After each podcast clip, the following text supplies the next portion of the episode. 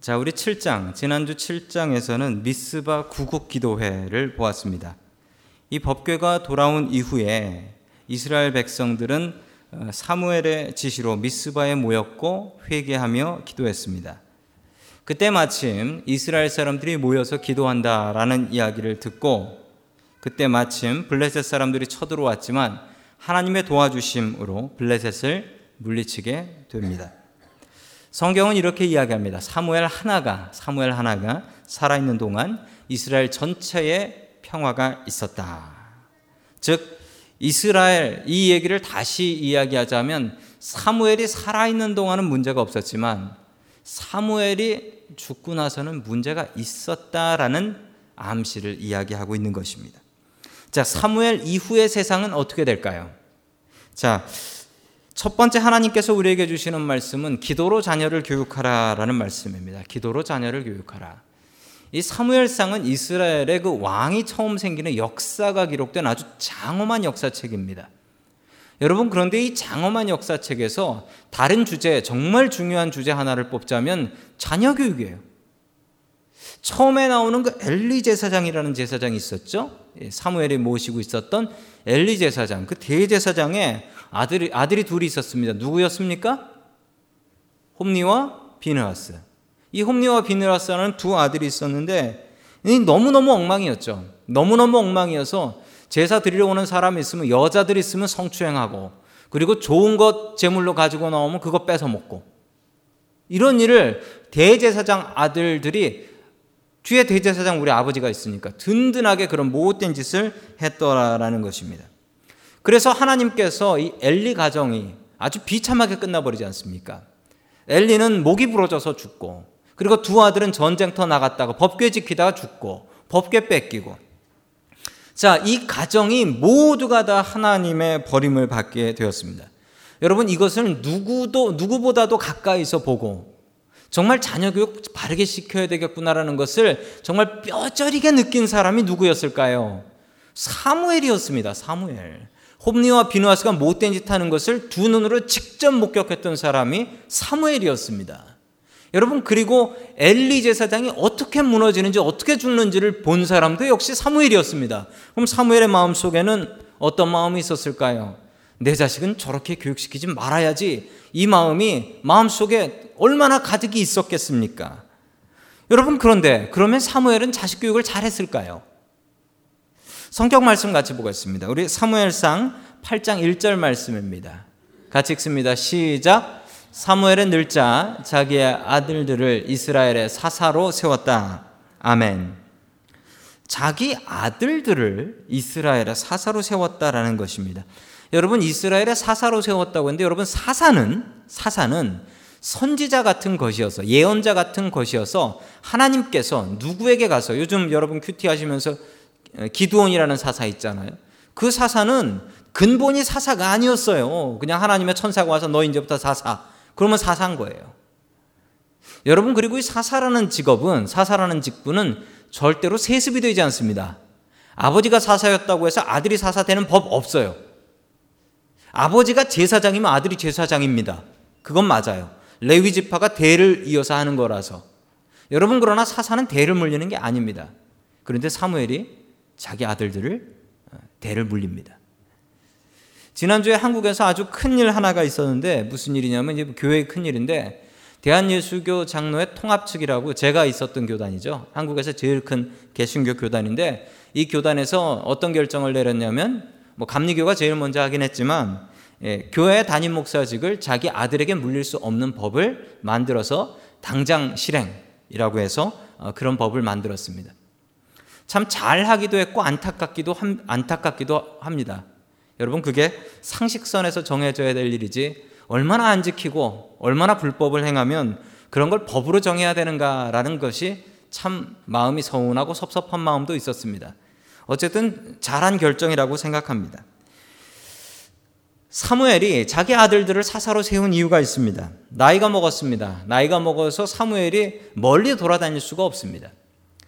이 사무엘은 자기가 스스로 돌아다니면서 이스라엘 백성들을 다스렸다, 재판해줬다라고 하는데 이 부엘세바라는 곳에 가서 부엘세바라는 곳에 가서 이 아들들이 사사가 되게 되는데 그 이유는 부엘세바가 이스라엘 최남단 가장 먼 곳이기 때문에 나이든 이 사무엘이 그곳에 갈 수가 없습니다.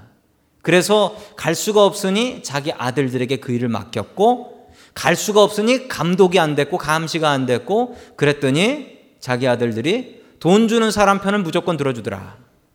돈 주는 사람 편을 무조건 들어서 백성들의 불만이 하늘을 찌르게 되더라라는 것이었습니다. 자, 계속해서 3절의 말씀 같이 봅니다. 시작. 그러나 그 아들들은 아버지의 길을 따라 살지 않고 돈벌이에만 정신이 팔려 뇌물을 받고서 치우치게 재판을 하였다. 아멘. 자, 이 아들들은 아버지를 닮지 않았다라는 것입니다. 근데 여러분 정말 역사가 반복된다고 하지만 이건 너무하지 않습니까?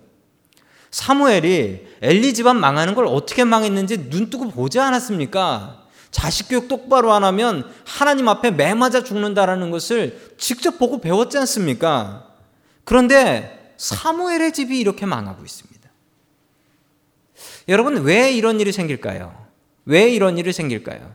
여러분 여러 가지 이유를 생각할 수 있지만 이 구약 성경학자들은 구약 신학학자들은 이런 이유들을 들고 있습니다. 왜냐하면 그 7장에서 보시면 이 사무엘이 순회하며 돌아다니면서 백성들을 다스렸다. 자기 자리가 있고 그 자리에 백성들이 온 게 아니라 백성들을 생각하는 마음으로 돌아다니면서 재판을 하고 백성들을 다스렸다. 그래서 가족들하고 있을 시간이 부족했다. 이게 자녀 교육에 참 부족한 부분이었다라고 지적하는 학자들이 있습니다.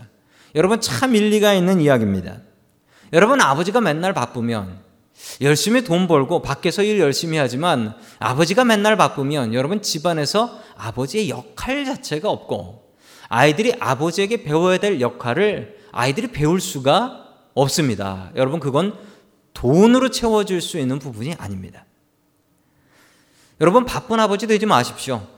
자식들 믿음으로 잘 가르치려면 여러분 바쁜 중에서도 시간 내서 아이들과 같이 하시면서 아이들에게 믿음과 신앙을 전파해 줄 수 있는 그런 아버지들 또한 그런 어머니들 될 수 있기를 주님의 이름으로 간절히 축원합니다.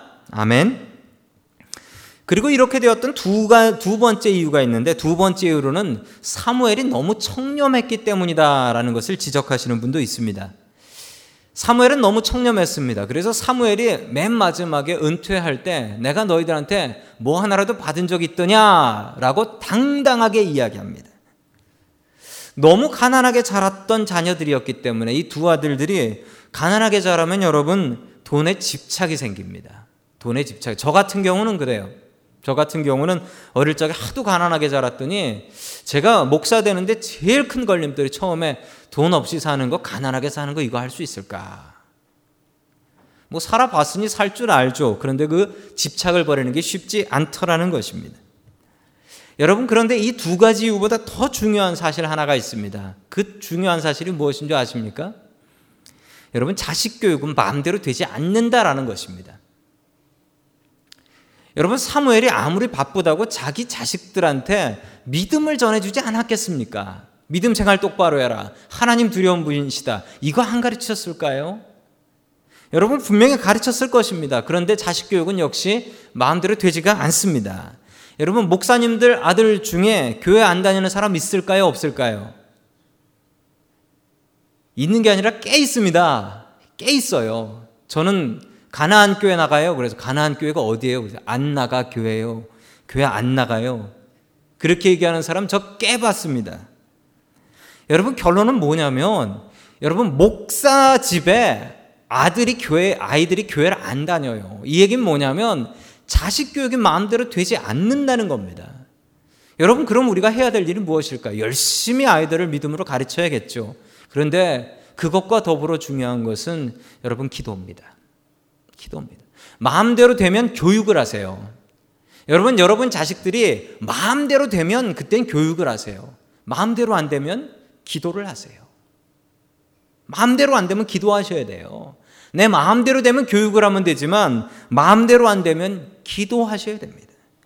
여러분 기도하는 아버지가 기도하는 어머니가 있다라는 것을 아는 자녀들은 한 번 나갔다가도 그 마음 속에 깨달음과 괴로움과 울림이 있어요. 우리 어머니가 나 이렇게 나쁜 짓 하는 동안도 기도하고 있을 텐데 교회 가서 기도하고 있을 텐데 기도하고 있을 텐데 그 자녀는 나쁜 짓 하다가도 제자리 돌아옵니다. 깨닫고 돌아와요. 여러분 정말 자식 교육에서 중요한 것은 여러분이 기도하는 것입니다. 여러분이 기도하는 것입니다. 여러분 기도가 믿음의 자식 교육하는데 가장 중요한 요소입니다.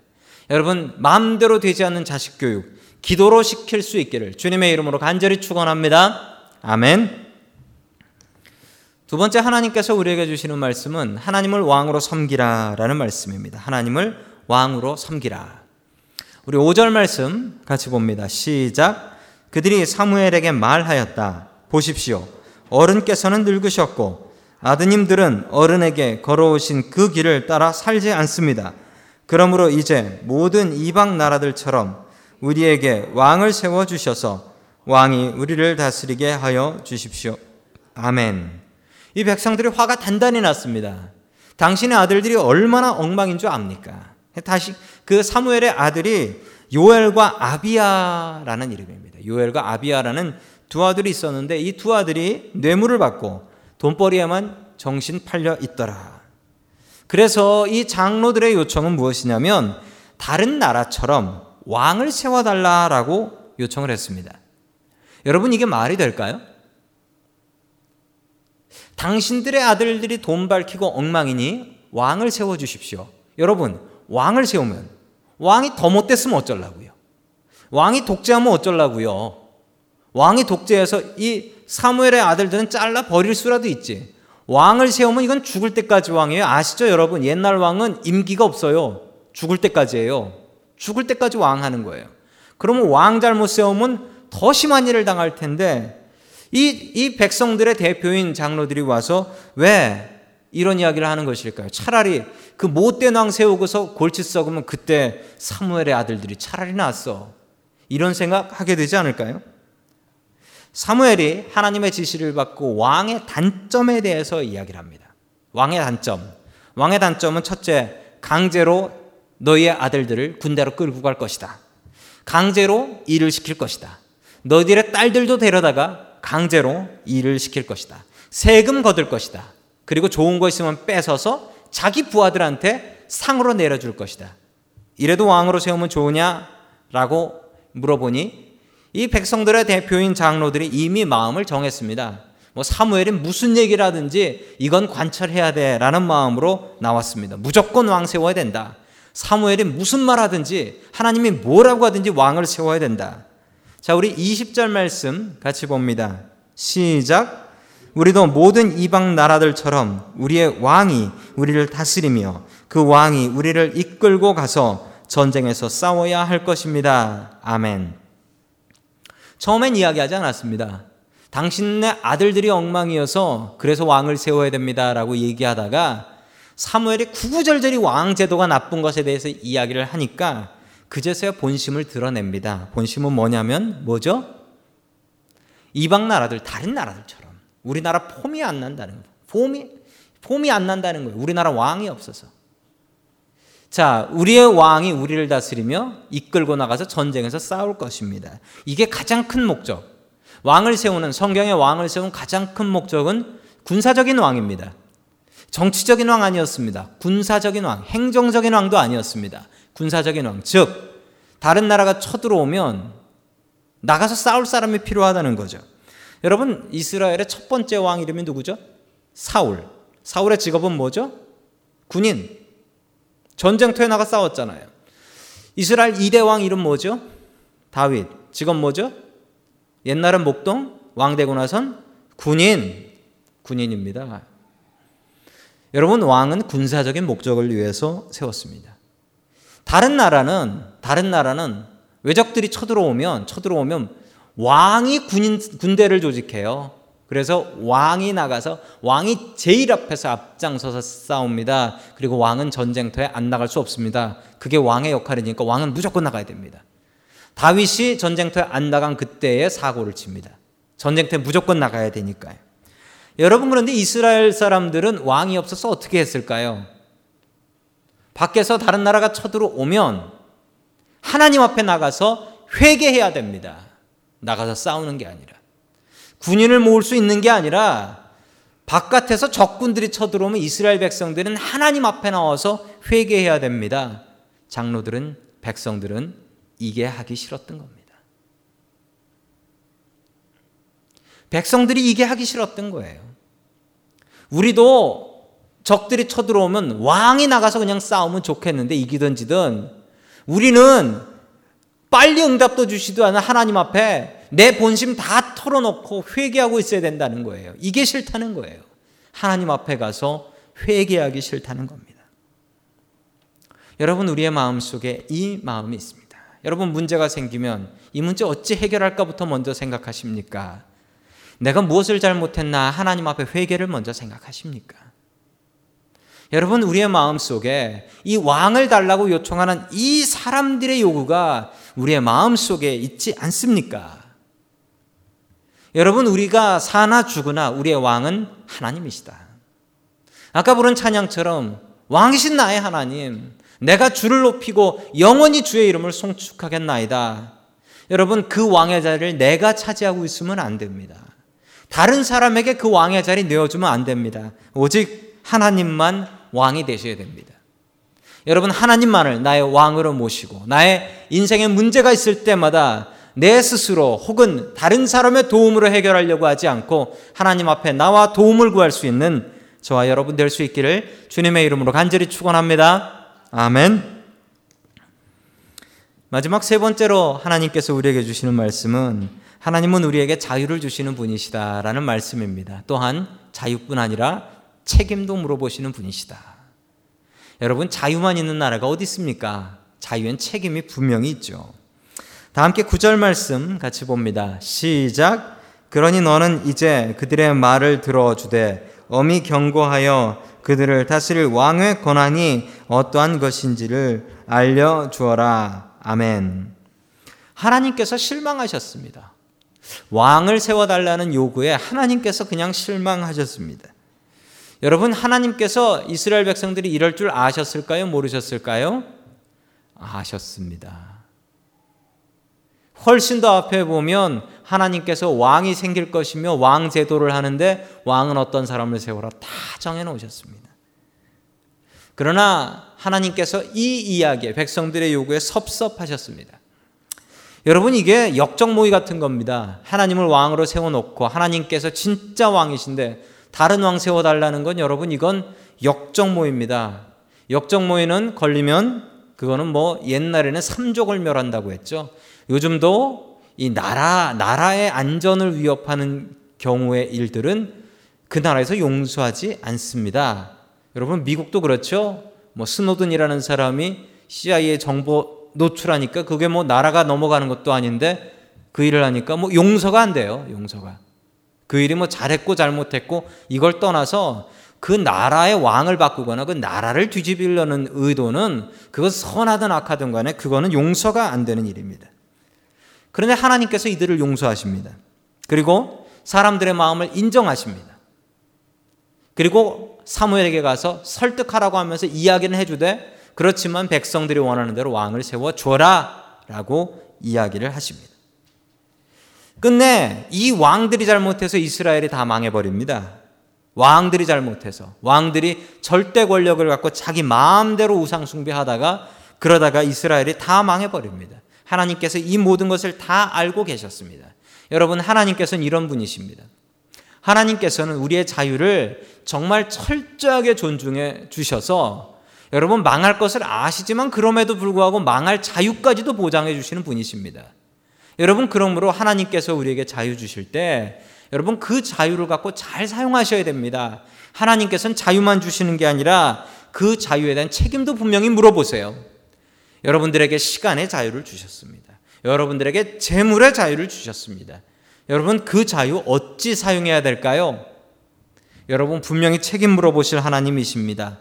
우리가 가지고 있는 자유를 통하여 하나님께 영광 돌려서 하나님께 칭찬받을 수 있는 저와 여러분 될 수 있기를 주님의 이름으로 간절히 축원합니다.